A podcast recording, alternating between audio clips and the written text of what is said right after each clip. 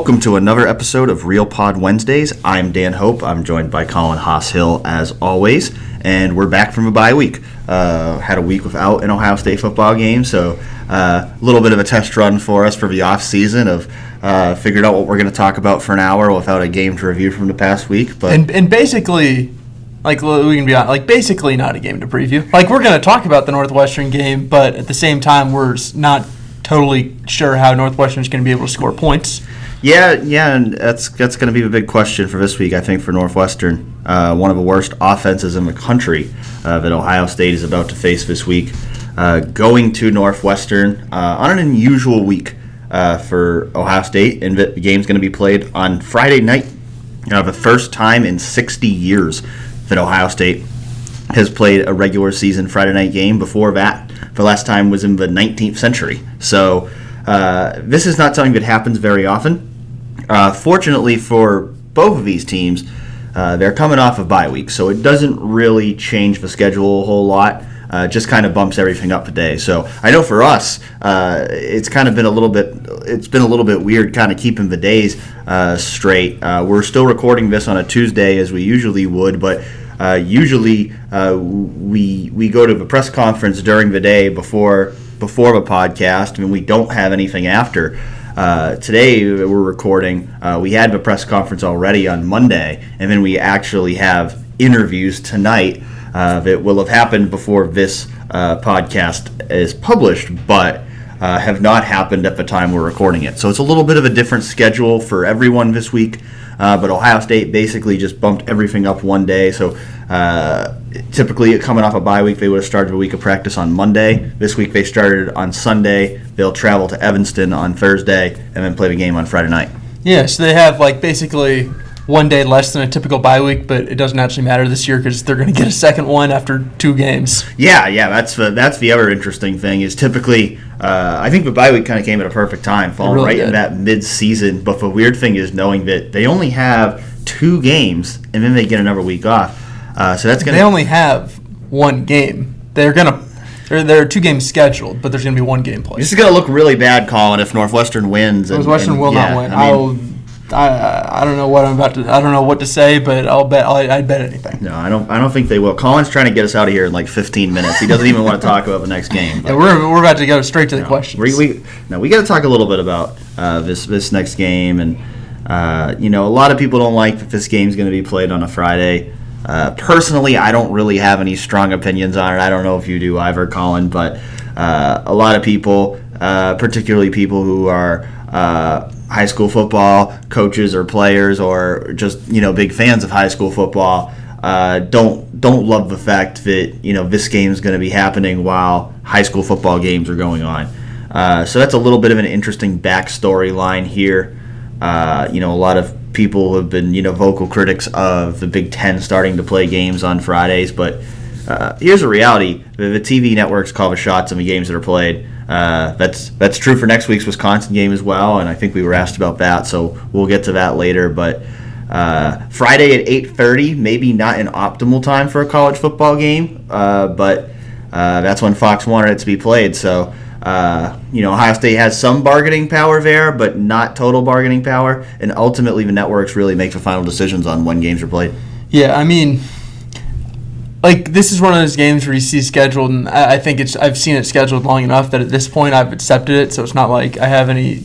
It's not like I'm going there Thursday afternoon. We're on the drive. and like, why are we doing this? Because I've sort of accepted it. But at the same time like I would just much prefer this to be a Saturday game. It would, it just makes more sense. Like I get it. That, like ultimately, it does come down to one thing, and it's money, and it's more specifically the money of TV. It's not the money that Northwestern would make at the gate on Friday rather than Saturday. It's the money that that the TV networks would make by having it on a Friday night instead of putting it somewhere on the Saturday calendar. Yeah, I mean it's it's it's a way for FS1 to draw in viewers on a Friday night that they otherwise wouldn't be getting. So yeah, that that is literally the one benefit. Like that is the one benefit. If you try to think of other benefits, it would get a little hard, and you can think of plenty of negatives. It just all comes down to the money, and like the high school football coaches won't love it. I think fans who are used to having games on Saturday, whether it be noon, three thirty, or night, are, are used to some sort of a schedule and playing a game that, that kicks off at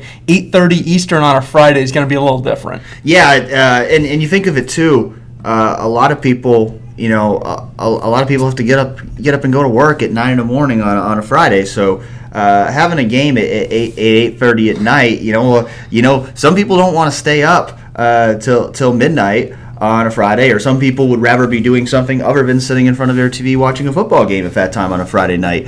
Uh, you're, it's also, I think, going to be very interesting.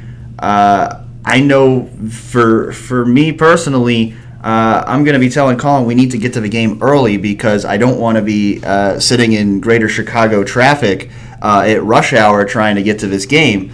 Uh, so I think it's going to be interesting to see just what the traffic situation is like and parking and all that.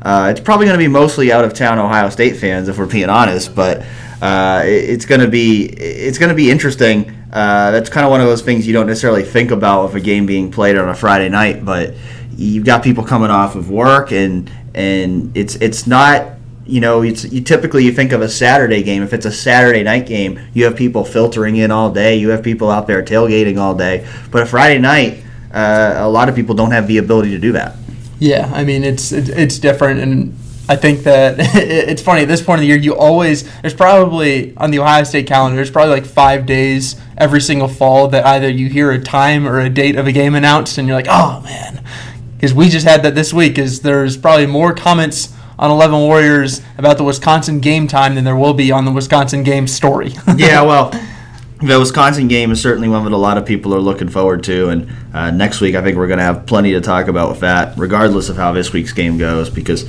uh, that's a big game that a lot of people were anticipating, and uh, it will be a noon game. It will not be a night game, uh, to the disappointment of some. Again, uh, this is a, a situation of Fox wanting to play its marquee game of the week at noon, and you know therefore. Uh, as long as that continues to be a thing, uh, Ohio State fans got to get used to games uh, being at noon. And regardless of what you think about uh, recruiting impacts or or you know getting up early or, or, or whatever, the game day experience. I think the game day experience at a night game is so much better, even for like a great game, like uh, like a top six matchup that Wisconsin could. I mean, you could just feel it at Michigan State compared to the first three games of the year. There Yep. was just so much more energy in the stadium. Uh, you know, so many more people in there. You know, an hour before the game, just really getting hyped up. So and that's all sacrificed because Fox wants more TV money.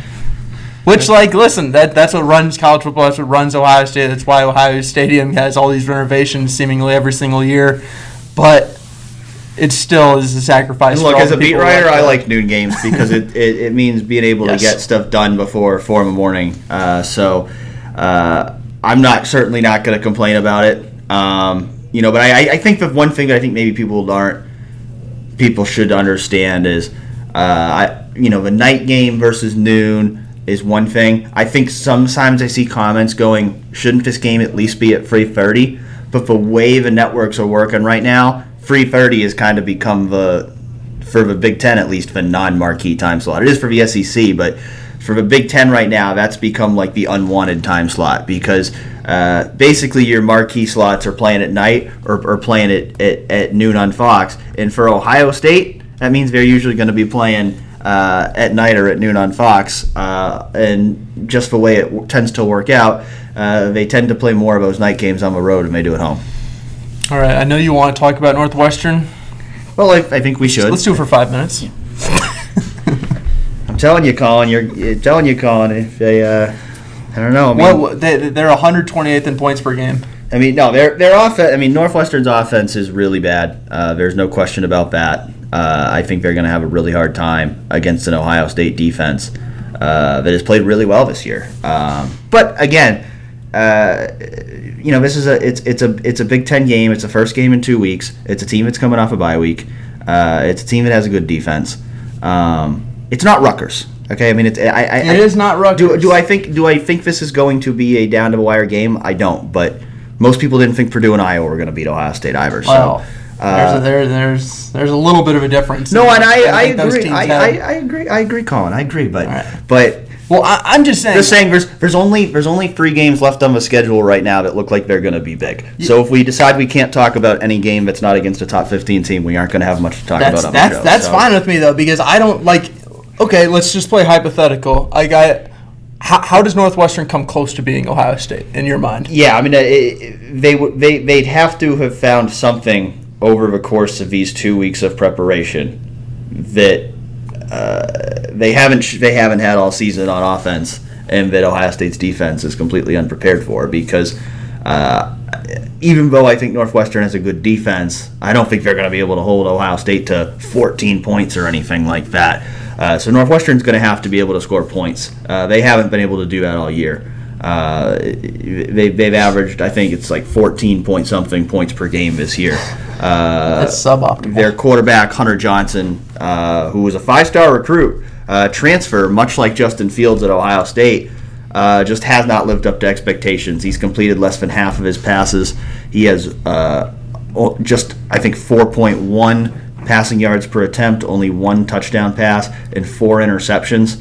Uh, things just have not gone well on the offensive side of the ball for Northwestern this year, and that's what makes this game look like a mismatch. Yeah, the, the, the one thing that you can say that, that that's good about Northwestern, what they've done is their defense has basically kept these games like on the scoreboard. It's fairly close. Like they beat Stanford by ten, beat Michigan or sorry, Lost they lost to they lost to Stanford by ten. They lost to Michigan State by twenty one. They lost to Wisconsin by nine. They lost to Nebraska by three. It's like those aren't the blowout. The, the, those aren't the blowouts that Ohio State has had in their first six games but we're talking about a team keeping having close losses to teams that Ohio State has beat fairly handily.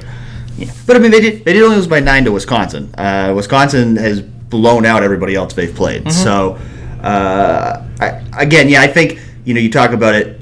They're going to have to if they're going to have a chance. They're going to have to come up with a big play. It's not an offense, they're going to have to have a defensive touchdown or a special teams touchdown, uh, punt block. They're going to have to have plays like that, and they're going to need a lot of things to balloon in their favor.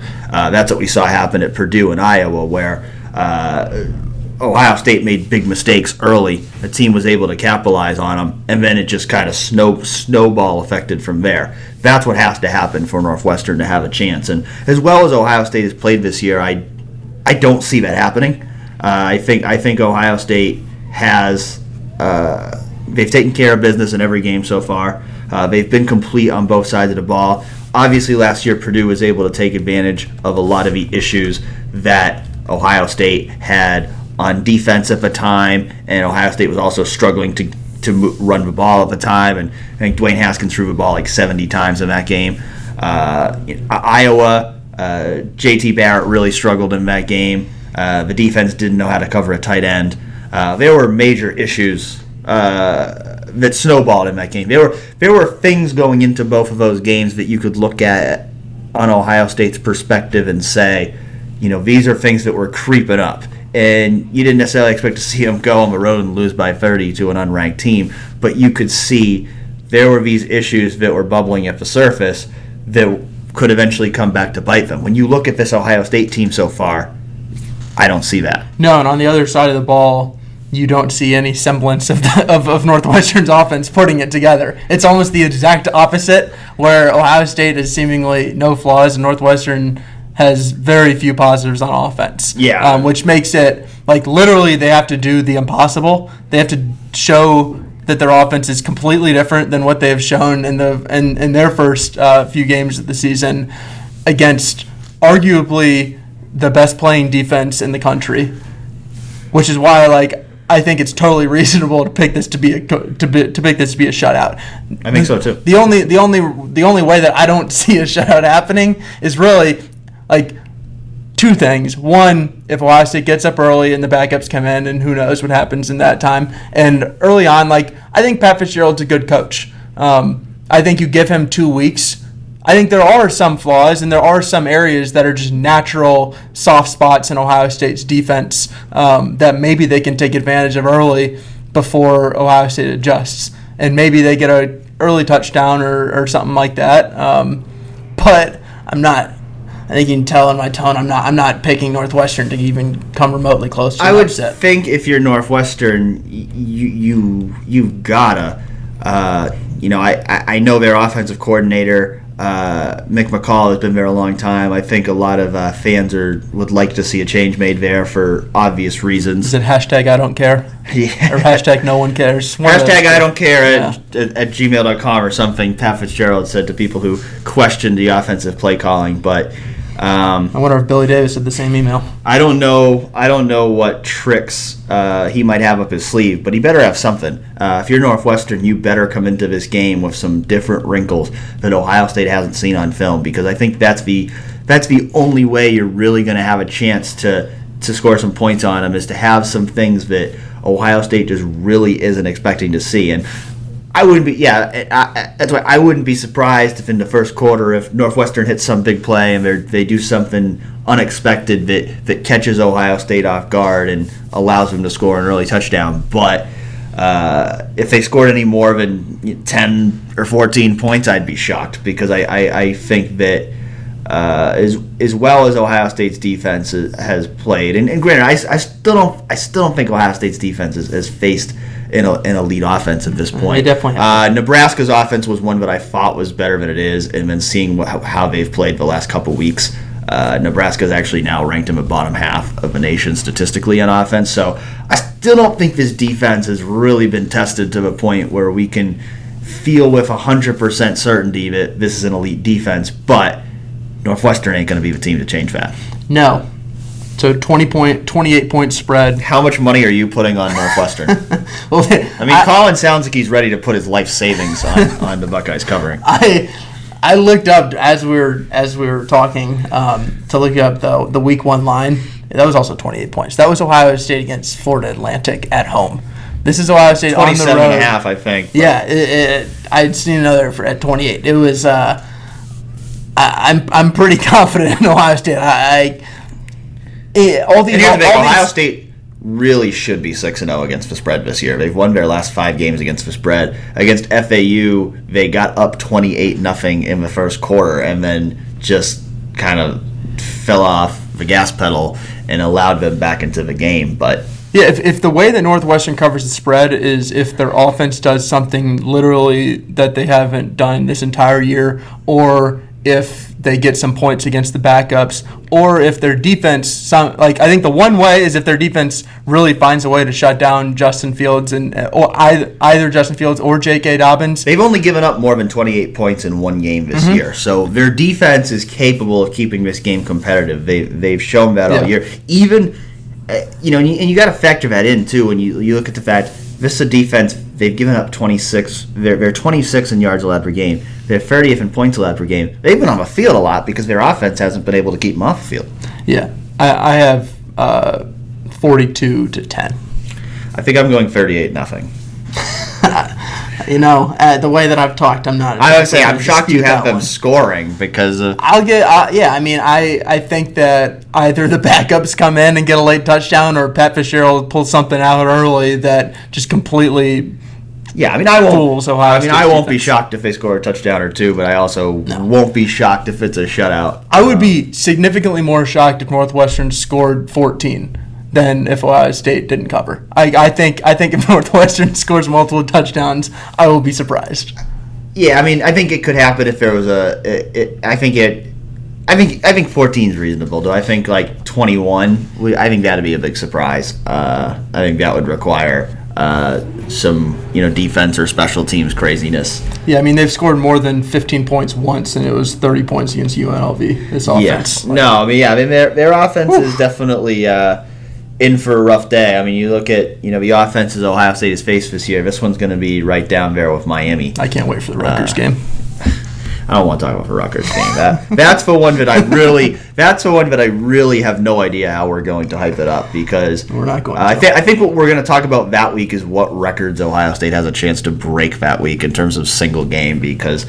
Uh, Rutgers is really, really bad. Gunnar mean, about I mean, I mean, I'm not. I'm honestly not con- not sure if Rutgers is like even better than Miami, Ohio. I, I No, I- they're I that don't think they're they are. that bad that They will not take a five nothing lead on Ohio State. I- I'm gonna I'm gonna bet that. Yeah, that's probably going to be another shutout pick because uh, things are not going well in Piscataway right now.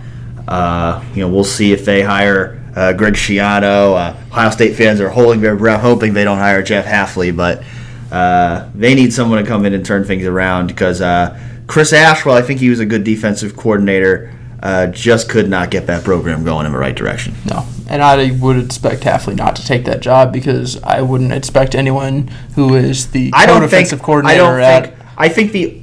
I think of. I, I, I don't think it's a good job. I think for anybody who's in a in a uh, I could have just left it at that honestly, but uh, I, I think for anybody who's in a good job in terms of being an assistant coach right now, uh, I don't think going to Rutgers is a good job. I think you want to wait for something else. I think the one guy that it does make a lot of sense for if he wants it is Greg Schiano because uh, Greg Schiano is not in coaching right now. He's the one guy who's had sustained success there. Uh, and because of the way things have gone for him the last couple years, he's no longer the appealing head coaching candidate that he once was. Uh, so I think that would be a good opportunity for him to get back into head coaching at a Power Five school that I'm not sure that he would have anywhere else at this point. You have no idea how happy I am that we managed to spend three minutes on Rutgers. That's what I wanted to do. Hey, Listen, you know, uh, don't, we don't have a game to talk about from last week. Uh, this week's game eh, probably going to be a lopsided game as as long as Ohio State uh, shows up to play. You know, don't sprain all their ankles and long four as- foot tall grass. as long as they remember the game's Friday, not Saturday. yes, that's important. That's important. Uh, Speaking of Rutgers, ready for this? Taking the Big Ten national. We're gonna take Real Pod Wednesdays national. Yeah. You like that? yeah, I, that was a bit of a stretch, but uh, yeah, I, We're going into the Big Ten market. Is what I'm trying to say. I yeah, I, I do want to talk a little bit about some of the big picture stuff here for a few minutes because uh, I spent a lot of the day Saturday watching college football. I don't know if you did, Colin. I know Ryan Day said that he did. Uh, he spent some time uh, maybe doing a little advanced scouting on Wisconsin. Uh, as well as enjoying uh, some of the other games, and and one of the games that he mentioned on Monday uh, that I think was probably the biggest storyline of a weekend uh, was Georgia losing to South Carolina. Georgia, of course, they were undefeated. They were tied with Ohio State for number three in the AP Top 25 last week. And now they suffered a bad loss that doesn't take them out of it completely. Uh, they could still win out and still make the playoff, but uh, you know does definitely knock them down a peg. Uh, exposes some flaws in them that we didn't necessarily expect to see. And and Day brought that up as a reminder, is what he said, of, of how fragile uh, the season can be. Uh, and I think that's a good reminder, especially going into a week like this, coming off a bye week. Everybody's been talking you up. You go into a game like this against a team like Northwestern. Uh, I think South Carolina is better than Northwestern, and I think Ohio State's probably better than Georgia. Uh, but it is a good reminder for the team this week that hey, this is what can happen if you don't show up and play your best. Yeah, it's funny. I mean, you've heard like when, when you hear Ryan Day talk, just every once in a while he'll sort like he'll, he'll make a passing reference at either trap games or Iowa and Purdue because I think those two losses are just sort of ingrained in the fabric of this program right now, And they should be. They should be because they defined seasons that they should not have defined. Those teams were way too good to, to Both those teams would have been playoff teams. If yeah, they they were they were way too good to be defined by those those specific losses, and it, and it's one of the reasons why I've been pretty confident. Even in, like I think way back um, before the season, I had pinpointed maybe the Northwestern game as a potential slip up with Wisconsin sort of looming, and, it's after the bye week. Maybe you think that you're you're coming, you have a little bit more confidence than you should. But the way that they have sort of talked about these games, these types of games where like they're not going to say it, but they know they're the more talented team. They know they have more talent than Northwestern, even though Northwestern has a five-star quarterback. Um, they, the way that they talk about it makes me think that they're way more focused on getting through these games and winning them the way that they have, which is in blowout fashion. Yeah, and that's what you want to do. You know, that's what you want to do. If you want to make a statement that you're the best team in the country, uh, that's what you got to do. And and you gotta you, you got to win these games. And like I said, I uh, I think they certainly think they will beat Northwestern. Like you, I I thought going into the season that this could be a trap game more than it is now, and that's because I thought Hunter Johnson was going to be a lot better than he is. Yep, me too. Uh, but the fact still remains if uh, if all goes wrong and Northwestern somehow wins this game on Friday night, that could be it. That that could end your playoff hopes because you, you look at you look at the national picture right now. You've got 12 undefeated teams still now. You know, a few of them aren't aren't real uh, playoff contenders here. You know, SMU, Boise State, App State, they're not Power 5 teams. Baylor and Minnesota, I think those are teams that have taken advantage of weak schedules. Uh, Minnesota actually, Minnesota, they actually could get to eight zero because they play Maryland and Rutgers in their next two games. So uh, they've got a real chance to get to eight zero, uh, move way up in the rankings. But I do think uh, the back end of that schedule uh, will be a dose of reality uh, the damn boat. because they. I mean, PJ Fleck, you got to give him credit. He's, I, I definitely did not think they would be six and zero at this point. So I, you definitely got to give him credit. But you look at their schedule; they really haven't beaten anyone of uh, great significance at this point. So uh, to me, I think there's of those undefeated teams. I think there's seven teams now that you know. To me, are, these are your teams that are in the the top of a playoff race now, and that's Alabama, that's LSU, that's Clemson, that's Ohio State, that's Penn State, that's Wisconsin, that's Oklahoma. And if you look at those teams, uh, uh, no matter what, we know that all that's going to work itself out because Alabama plays LSU, uh, Penn State plays Ohio State, Wisconsin plays Ohio State. So we know at least three of those teams are going to lose. We also know that most likely there's going to be other losses too because that's just the way college football works. And this is always the time of year where we start mapping it out of oh who's going to lose and who's going to go undefeated, and then And then randomly Ohio State loses to Purdue. yeah, I mean, there's there's always there's always a few uh, just like this past week with Georgia losing to South Carolina. There's there's always a few of those uh, games that surprise you uh, that shake things up, but uh, the roadmap is there for those seven. Those are the seven teams that you know quote unquote control their own destiny at this point.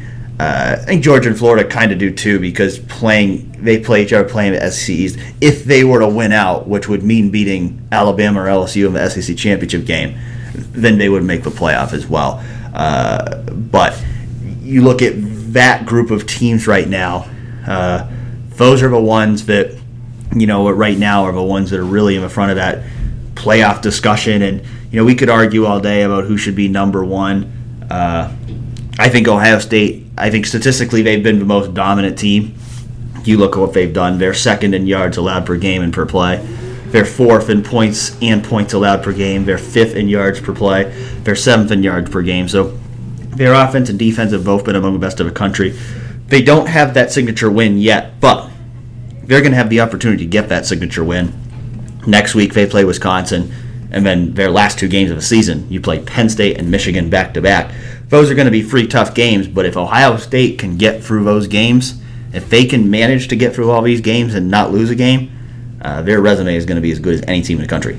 Yeah, I mean, the, the funny thing is, at this point of year, we always talk about who deserves to be number one versus who we think is probably the best team. Um, I don't think, like right now, um, I, I probably wouldn't vote Ohio State number one, and it's simply their schedule. If you look at who they beat, like they have a they have a nice strength of schedule right now based on the fact that they haven't like Miami Ohio is really the only terrible team that they've played. Um, but I think their three toughest games are remaining, and like you said, there's seven teams that are undefeated that are fighting for the college football playoff, and two of them are is are, are on Ohio State's schedule. And that Wisconsin game, like by beating Wisconsin, if they beat Wisconsin, I think that they would probably have a real nice deserved case to potentially be number one if they continue to If play. Wisconsin beats Ohio State, they'd have their own case. Exactly, exactly, definitely. Um, and right now, like I think that I don't think people have to fret about whether Ohio State's getting enough number one votes at the moment. I mean, ultimately, what's going to matter is what the college football playoff committee has when, in their opening week, and by that time, State, as we talked about, Ohio State firmly controls its own destiny. At it does, point. it does, and, and and by that time also Ohio State will have played Wisconsin, so Right. their case will be pretty strong. But right now, I mean, like I think there's going to be a question on this later. But are there any teams because there's like the seven, eight teams that that, that I think we're, we're looking at are, are potential national title contenders. Are there any of them that, no matter who they played, how they've looked, that you think are going to be there at the end? Are there a couple that stand out among them? I mean, it, it, it's hard to bet against Alabama and Clemson. Is uh, the way that they've as consistent as they've been, you know, getting there every single year for the past four years. It, it's hard to bet against those two teams at this point. Uh, I think you know Alabama LSU that's shaping up to be the regular season game of the year. Uh, it's probably going to be a shootout. It's not going to look like your typical Alabama LSU game. It could be a 52 to 45 game. Uh, but I think whoever wins that game is going to be really sitting in a great spot. And as long as that team's still undefeated, they're going to be number one in the poll at that point. Uh, you know, Clemson, Clemson wasn't as impressive as expected in some of its early games, but I still think they're as complete as any team in the country, and I still think they can win a national championship. Uh, Oklahoma I, I, their defense has definitely gotten better with Alex Grinch. Is it a defense that can win a national championship? I don't know, uh, but I, I, like their chances of making a playoff. Uh, though they, they, probably they probably need to win out more than the SEC and Big Ten teams because uh, I don't know if their schedule is quite as strong playing in the Big Twelve. Same would go for Clemson, um, Penn State, and Wisconsin. I don't know, but I can see either of them as a championship team right now, but they're certainly tough tests for Ohio State. Yeah, I, I agree with most of what you said. I mean, like everyone, I think uh, at this point it feels like the Alabama and Clemson are sort of like having the Golden State Warriors effect, where it's like uh, them again. Like you, like I think a lot of fans who aren't in South Carolina or Alabama really want that those dynasties or mini dynasties or whatever you want to call them to end. But I'm not picking against them until they do. It's one of the, it's one of those things where like Clemson hasn't looked uh, hasn't looked as good as maybe I think a lot of people would have imagined, and Alabama's been hit with some in, some key injuries. Yet at the same time, those are still the two teams that I'm going to look at like ha, like I'm going to consistently think like how would Ohio State match up against these teams? Because I think the way that Ohio State's playing right now, like I think they I think you could reasonably pick them against any team in the country right now. Absolutely. But like they haven't faced a team even close to as talented as some of those that we've talked about. No, it's like and you look at like the strength of schedule. Like I think overall, Ohio State's strength of schedule is is it, you know in terms of who they've played, in terms of six games, in terms of uh, Ohio State hasn't had as many cupcakes as some other teams. They, they've they've blown out some legitimate opponents, but you also, I mean, even even this past week, Nebraska and Michigan State games that we thought were pretty pretty good wins for Ohio State. Eh, kind of meh wins for Ohio State. I mean, uh, N- Nebraska losing again. Yeah, Michigan Cincinnati might be the best one that they have. Yeah, and, and Indiana might be up there too. Uh, Indiana's actually playing uh, pretty good, but a, they still do not have that signature win. There's no question about that. They're going to get their opportunity for that next week, and we're going to talk a lot about that game next week. Mm-hmm. Uh, unless there's a lot of craziness uh, in Evanston that we don't expect. I think most likely the majority of our show next week will be uh, dedicated to breaking down that Ohio State Wisconsin game because uh, we're already looking forward to that one. And anytime, anytime I say anything about the Wisconsin game on, on social media, I get the concerned uh, replies on Twitter of "Don't look ahead, uh, stay focused." But I don't play for the team, so uh, we're allowed to we're allowed to look ahead the, the team needs to be focused on just beating the Wildcats, but but we're allowed to look yeah, ahead. Here, here's a hint too. You know who hasn't been hundred percent focused on Northwestern, like Ohio State's coaches. Do you think that they haven't watched any Wisconsin film in the past? Well, Ryan week? Day said on Saturday that he watched some of a Wisconsin Michigan State game. So, uh, and I and I presume that wasn't the only time he happened to happened upon a little Wisconsin. Film. I, I, I would think I wouldn't think so. I would think you know he pops in that Northwestern Wisconsin film. I would think maybe his eyes going a little bit, uh, especially when you're watching that Northwestern offense I, I, think I'd be paying a little more attention to the Wisconsin defense. Just a little bit. Because uh, that one is going to be a much, much tougher test uh, between those two units. Uh, I want to move on to questions here in just a couple minutes. But, Colin, you wrote this week about a few players who you think could break out in the second half. Uh, who's a few guys who you, you are looking forward to watching here who you think can uh, make a big impact in the second half of the season? Yeah, I, I I did write that, and like what's funny is like when I when I finished writing it, and when I had um, when I had looked at the guys who I had who I had written, it, it just reminded me a lot of the preseason guys. Like it, it was almost similar to like an article that you write a month before the season of potential breakout candidates, yep.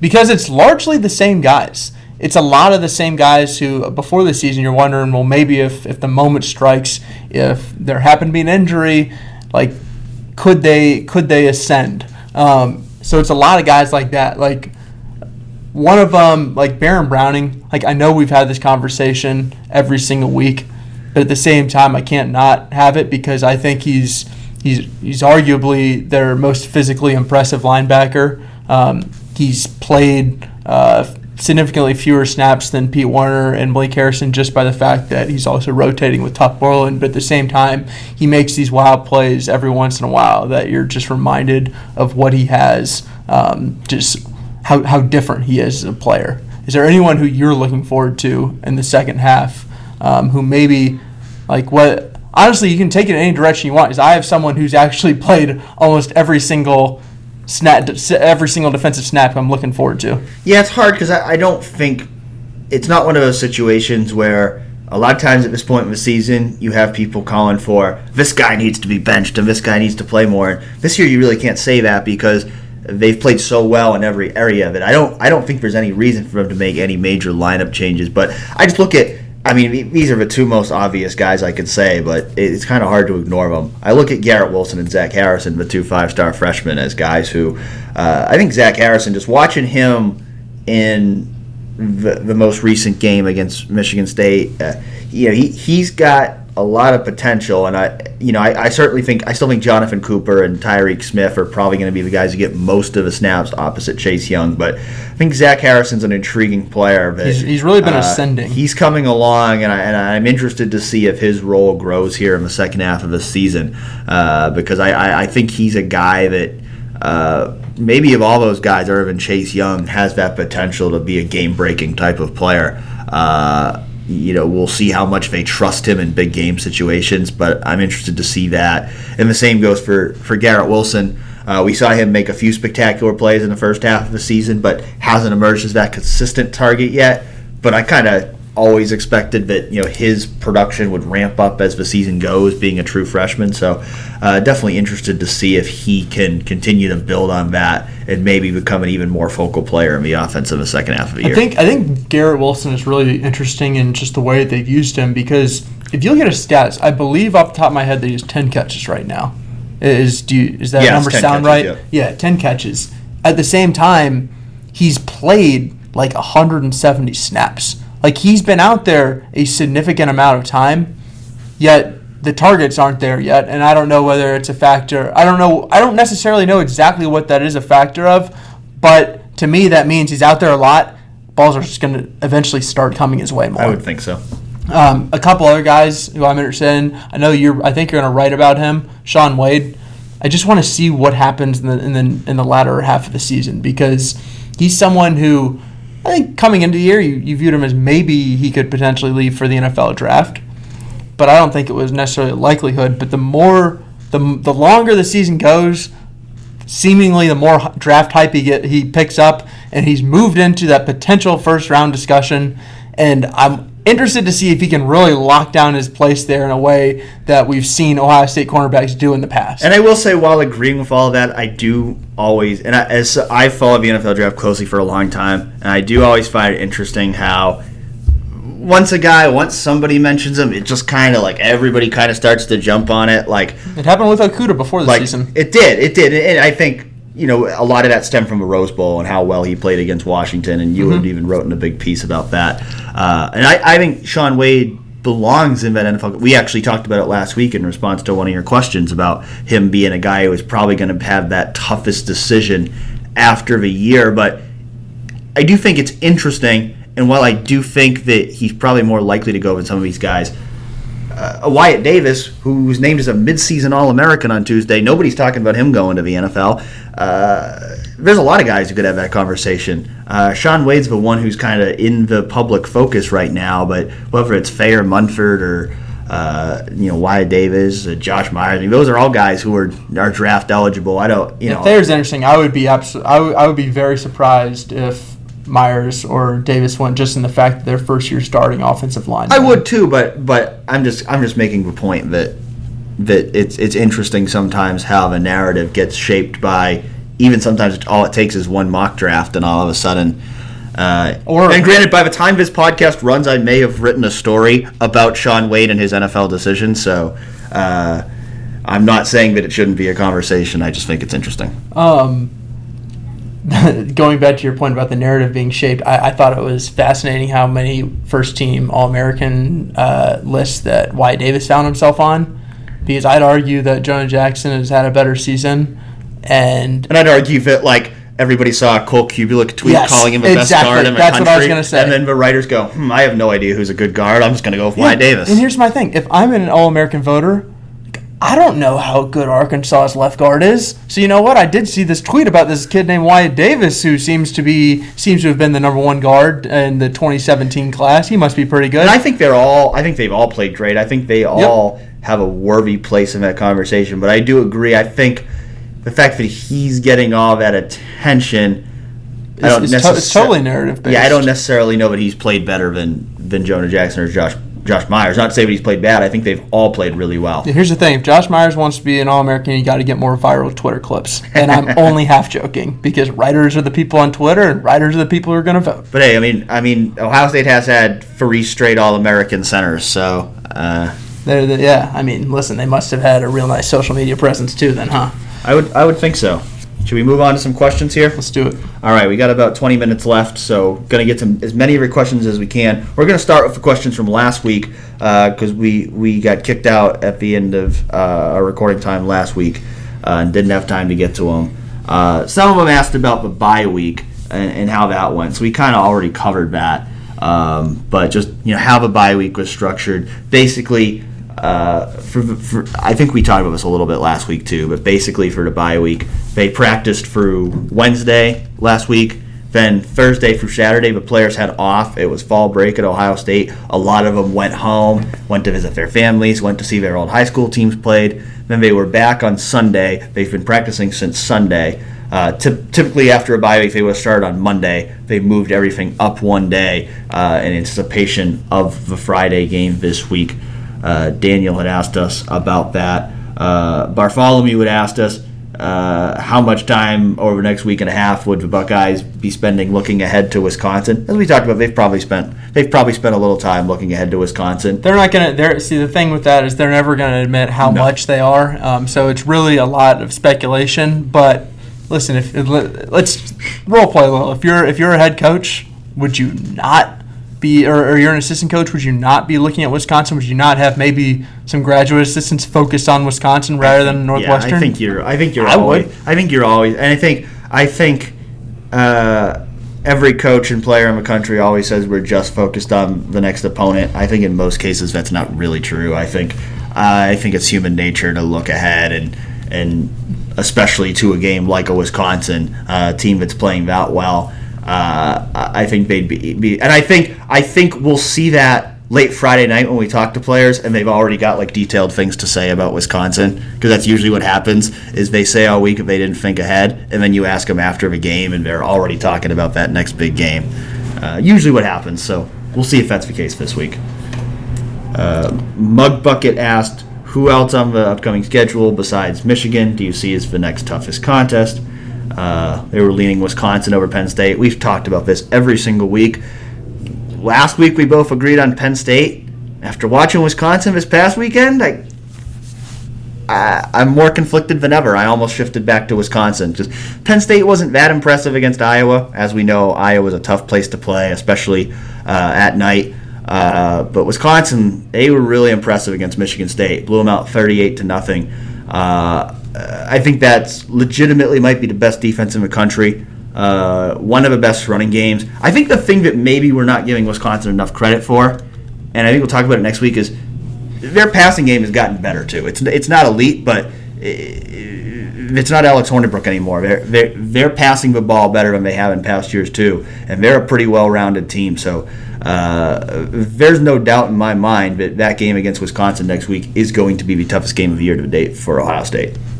So, is that your pick to answer his question? I don't really know but I have a pick there. I, I, Oh. I I'm I'm leaning toward Wisconsin, but it's, Okay. I also think that's partially because it's the one that's coming up. I um, if I were to rank them most difficult to least difficult, I'd go Penn State, then Wisconsin, then Michigan, then Maryland, then Northwestern, then Rutgers. yeah, Rutgers is the bottom. Sorry, we, Rutgers. We can Ah, I'm not agree sorry. about that. Uh, Bucknut75 asked, uh, I read that Mark May believes Urban to USC is a done deal. First of all, What do you- I, what do you do I- to listen to Mark May? Yeah, I, uh, I'm not saying it's not going to happen, but I'm not going to say it's going to happen because Mark May said it. Uh, I, I have a hard time believing that Mark May is plugged in on Urban Meyer's next decision, uh, considering how critical he was of Ohio State and Urban Meyer throughout his tenure at Ohio State. So uh, it may happen, it may not. I don't think it's going to happen because Mark May said it, though. Uh, said if that is the case, does it cloud his legacy at Ohio State? Is it a Florida 2.0? We can have that conversation when it happens. We, yeah, I agree, Is- I agree. I think that's more of a conversation to like have. would it would it cloud his legacy? I don't know. It depends on how it happened. Yeah, I mean, I think there's no question that some Ohio State fans wouldn't like it. I think there's also uh, Ohio State fans who would understand and would still appreciate uh, the success that he had. I think it also helps where if you look at Florida, there was a lot of off-field crap happening when he left, and the program went downhill after he left. Right now at Ohio State, everything's humming along. He built this program to a point where Ryan Day could come in and take over the program and have the immediate success that he has had. So I think that plays a big part in his legacy as well in terms of uh, Ryan Day and these new coaches are doing a great job, but they wouldn't be in this position if Ryan if if Urban Meyer didn't build that foundation for them. And I'm also going to make a real quick comparison there. It sort of reminds me of the Joe Burrow situation in that I think a lot of Ohio State fans are rooting for Joe Burrow, and it's a little bit easier for them because Dwayne Haskins was awesome and Justin Fields is awesome right now. So that there isn't this part of any Ohio State fan where it's like, man, I, I wish we kept Joe Burrow. I think maybe you see him this year and it's like, ooh, I, it would be nice to see that in scarlet and gray. But at the same time, you know that you have Justin Fields, so it makes it easier to root um, to root for Joe Burrow. Which, if Ryan Day, if Ryan Day continued to have this thing rolling, I think it would be a lot a lot more okay in Ohio State fans' minds. That said.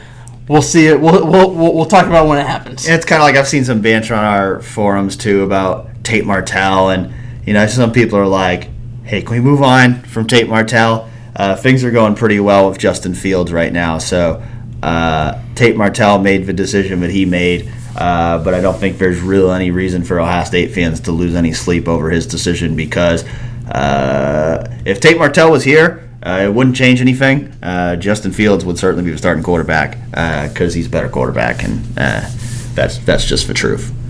Uh, Bucks asked he asked an interesting question that I wanted to get to last week, and this was a hard one to answer in a few minutes. So we'll see if we can. But he he asked about the fact that I've expressed on this podcast, and I think Colin feels the same way, but I've probably expressed it more specifically that my main objective is to be that objective when covering Ohio State.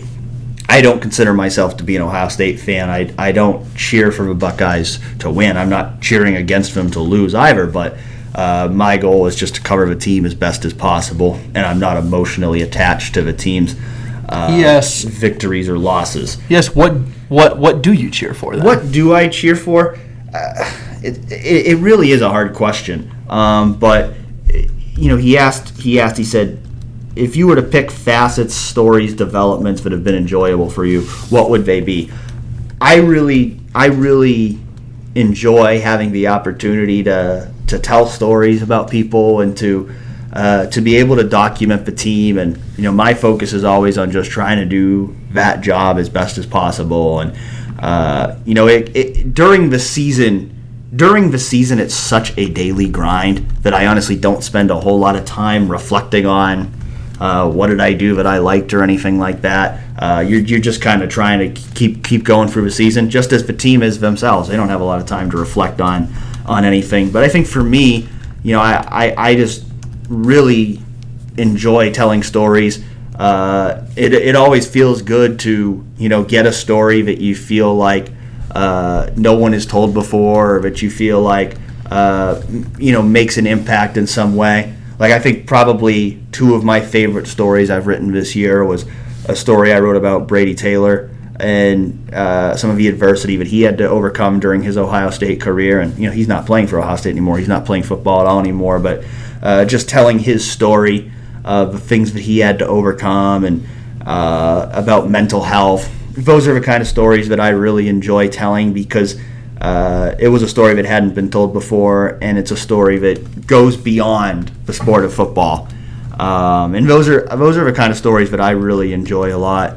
Uh, I did one on Branden Bowen. Uh, that had some similar kind of storylines. Um, you know, he, he, of course missing a year and a half of an injury, and you know he had to battle some mental health stuff with that as well, and just his overcoming that and getting back on the field. And he's of course been the starting right tackle this year and and played well. Uh, but I enjoy that. I enjoy the human human interest side of things. I enjoy you know feature writing and stuff like that. You know, truly, I I probably enjoy that more than I do covering the actual games, just because. Uh, just in large part because of the fact that I don't really care at my core who wins or loses games. Uh, it's a big part of a job, and we know that it's what you guys care about. So during the season, that's what most of our energy is focused on. But for me personally, I think what I enjoy most is being able to tell those stories and, and even just finding unique angles. Uh, sometimes it's film study or very football specific stuff, but I enjoy finding those different angles that maybe nobody else has written it about yet. Uh, telling a story in a different way that, that gives some more depth to what's happening beyond just, hey, this team won, they're really good, and or this team lost, they're really bad. Yeah, I think the same thing um, about about the storytelling. I was writing down some things that were like coming to mind. All right, so nooners after games. If there's a noon game, I like I like getting I like a noon game because after the game we get our things done and we're not there till 4 a.m. That said, night games, give me that during a game any day. Like, listen, we we go we go to a lot of college football games, but at the same time, a good night game is awesome. Um, press box food, give me the good press box food. I'm all about that. Uh, good press access, like if um, I think Ohio State does a pretty good job of that. They give us a good, a decent variety. I wish that we could obviously pick the players that we wanted to talk to and pick the coaches that we wanted to talk to. That said, even though that's not the norm at Ohio State or across college It's football in general, college football. Um, I think they do a, they, they do a solid job of, of getting us a good variety of players. Uh, I like locker room access, which happens at the bowl games and the Big Ten championship, in which there's what it's usually about a 30 minute period after the game where like a little, a little inside baseball. We're not talking to people about the Big Ten championship. We're going up to to, to people who are underclassmen who haven't played, who we haven't been able to talk to all year, and trying to get a little thoughts from them. Right. Love a little bit of that. Um, listen, well, this this is real inside baseball, but easy access to the to the post game press room. I don't want to be running. I don't want to be running everywhere. I want to. I would like to know where to go. I still remember my very first road game ever at Oklahoma. I, Clay Hall from ABC Six almost kicked down a door because they wouldn't let us into the post game press.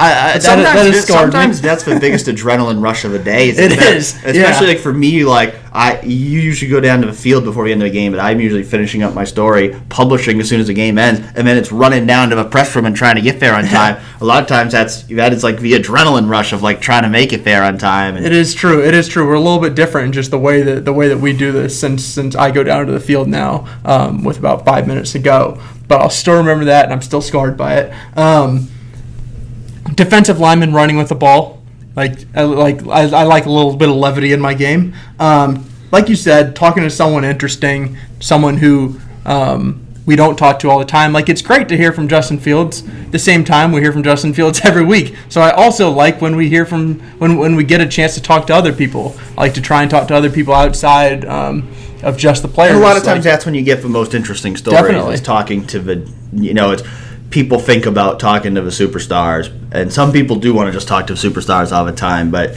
uh, to me, that gets repetitive. I like to talk to different people and, and hear different stories. yeah, and I would say like last like just a great game is awesome. Like I don't care. Like I know Like we've we've we've It seen a can lot be of college stressful though football. if you're trying to write a recap can. at the end of a game. A lot of times, I like it if the game's great until about like four or five minutes left, and then a team pulls away because it, it can be it can be pretty stressful trying to have a story out of at the at the buzzer of a game when it's like the Maryland game last year. Like Listen, this is why it's my list because I know that, and I get a this. That is that would not be the case if I were in your position when writing the gamer. My favorite thing about writing a gamer is when it's a great game, and then inside the last minute there are like four timeouts. Yes. So it really gives you a good chance to catch like, up. uh, like I love like that like you know you Oh, hated, the you long hated review? at home, but Oh. that like 145 like TV timeout where we get buys me a few minutes like Yeah, if, if there's a little long review action at the end, it's, Yeah. it's terrible as a viewer, and it's sort of great if you're writing the game story. Yes. But all right, that's enough inside baseball. That's that's that's my list. yeah. Well, I, I can already tell we're gonna run out of time to get to all your questions. We're gonna rapid so fire this sucker. We'll we'll bump a few of them. to if, if we need to bump them, we'll bump Kevin's. Yes. Yeah. Well, we'll start. We'll start with. Uh,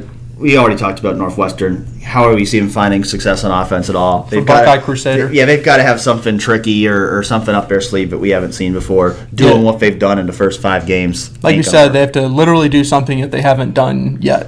So I don't see them having success. Daniel asked us, "What are your thoughts on the noon start for Wisconsin? It seems to me it will hurt recruiting as players who have a Friday night game will struggle to, to get to the shoe on time." Yeah, that's probably true. I mean, it's probably they're probably not going to get as many national guys that they would have gotten for this game if it had been a night game.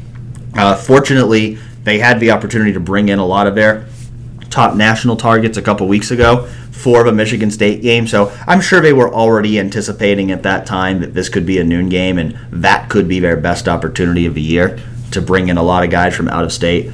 Uh, but yeah, I mean, I, I, I think it'll have a little bit of an impact in that regard. I think certainly those night games. Uh, those night games are good for recruiting. Uh, just the environment of them. Yeah, the atmosphere is just so different for a noon game. Even even a great noon game, like as a, as a program, you would rather have that be a night game for recruiting purposes. Yeah, but I still and think- for and for fan in person. I still think they'll get some significant visitors for this one, and you know, I, I definitely understand the fan disappointment in terms of uh, that night game atmosphere, but you know, it, this is still a big game. You would hope that the fans are going to show up and, and make it a great atmosphere anyway, because uh, you know this is looking like a top six game. Depending on what happened next week, it, it might be two top five ranked teams. So uh, that's going to be a big game regardless. Uh, definitely understand why people wanted it to be a night game. I'm not personally going to complain about it being a noon game, but totally understand. Would have been cool to see that game in the under the lights environment. Navy Buckeye ninety one asks, does OSU still have tight ends on the roster in the playbook? I mean, Luke Farrell had a touchdown against Michigan State, so uh, we we've talked about this ad nauseum. Uh, no, the tight ends are not going to start catching ten passes a game. It's it's not going to happen this year. Uh, we'll see if it happens at any point in the future. I'm interested Uh, to see at the end of the year if we compare the snap counts of the tight ends this year to last year, though, because sure they're not catching a lot of passes, but they're playing a really integral part in. in Oh this- yeah, I mean they've had a tight end in the field basically every play, and they've had two or three tight end sets on a fairly regular basis in every game. So uh, for sure, definitely going to be more snap counts. We'll see how the catches stack up, but they've played a very big role uh, in terms of run blocking. Who's this Kevin Harris cat? Kevin Kevin Harris, our colleague, asked, "What is your favorite meal from Arby's?" Be honest, I really do not eat at Arby's very much. Colin, do you? No, if I go to Arby's, I'm only going for the curly fries. I'm the same way. that's Like. I like the curly fries. Like they're like apple turnovers or mozzarella sticks are good. Their sandwiches just don't do it for me. Sorry, Kevin. Uh, he's gonna he's gonna hate us. no, I mean it. I'm not. I, look, I'm I'm not a food snob. You've seen me on Beat Eats. I eat some stuff that probably looks disgusting. Uh, but Arby's uh, curly fries are good. Sandwiches they just they just don't do it for me. Uh, I agree. But Kevin, uh, very on brand of that question. Uh, that man loves him some Arby's, and they should hire him uh, to be their official spokesperson. Uh, Silver Sniper asks basic. His basic question is: Has Ohio State been holding off some of their more difficult and more complex offensive schemes and, and plays for later in the season? Probably. Uh, we'll probably see some stuff against Wisconsin that we haven't seen yet this year. But uh, I also think six games into the year, uh, there's only so much they could have held back at this point. Uh, I do think they are going to have some wrinkles up their sleeves, and I think they've probably worked on some stuff over this past week. A bye week's always a good time for that to to to experiment with some different stuff and maybe find some stuff in the playbook that you haven't used yet this year. So I'm sure there's some stuff that we haven't seen yet, uh, especially coming up for some of these big games. But uh, I don't think we're going to see any drastic changes, especially with how well the first half of the season went. No, and I think if you look at what this offense does well, it's be versatile. So I think that that helps them in that like they've shown a lot of different personnel packages, types of plays, types of passes, types of runs in different and out of different formations and that like they're not just running this one thing. Like they can be they can be multiple. They can they can have these complex looks yet you have already seen them. Um, and sure, there will probably be a player or two that we haven't seen. That's just natural, but there won't be any. There isn't. They aren't. They aren't hiding something. This one big play that they're just getting ready to unleash. The nomadic Buckeye asked us about Teradja Mitchell's injury as well as Taron Vincent's injury. Uh, truthfully, I don't have much information about their injuries. Uh, Taron Vincent, we have seen him. Uh, he was in a sling earlier in the year. Last time we saw him, he was not in a sling. Um, so appears to be some sort of shoulder arm injury. Uh, it would appear that he's making progress. Uh, but if the coaches just don't give any specifics on injuries uh, this year, that's part of their new policy. So, uh, in terms of whether he he will return this year, I don't know. Uh, Teradja Mitchell, I, I don't, I'm not even sure honestly what his injury is or what the severity of it is. Uh, but the question, yeah, the second question that I do think is interesting is, you know, any chance either of these guys take a red shirt this year? Uh, don't have a ton of time to get into this right now, but uh, I, I, I, think certainly for Taron Vincent, I think that's certainly potentially in play, considering uh, we're now six games into the season. He hasn't played. Teradja Mitchell, he, he has only played in four games, but if he plays in any more games, he would not be able to redshirt. That would surprise me unless it's a uh, unless it truly is a season-ending injury. But there's a little bit of an interesting conversation there. Uh, I think there's a lot of interesting conversation. There, I don't think it's one. I don't think right it's one we can have right now. I think with Baron Browning and Tuf Borland playing, and the reality that he might not have a chance to start until 2021. When he's I think uh, yes. redshirting last year probably would have been good for him. Uh, I think if he's going to miss a significant amount of time, it would be a worthwhile conversation to have this year. Uh, but do I think they're going to hold him out if he can play the rest of the year? I would guess not, yeah. but but I don't know that. Yep, I agree. And like you said, Taron just the way that his uh, cast has looked, he looks like he's going to be out an extended amount of time. We'll talk about that a little more when we get a chance as we get deeper into the season, whether there's any non-freshmen who could be uh, potential redshirt candidates. But let's wrap up with this question from Buckeye Beast.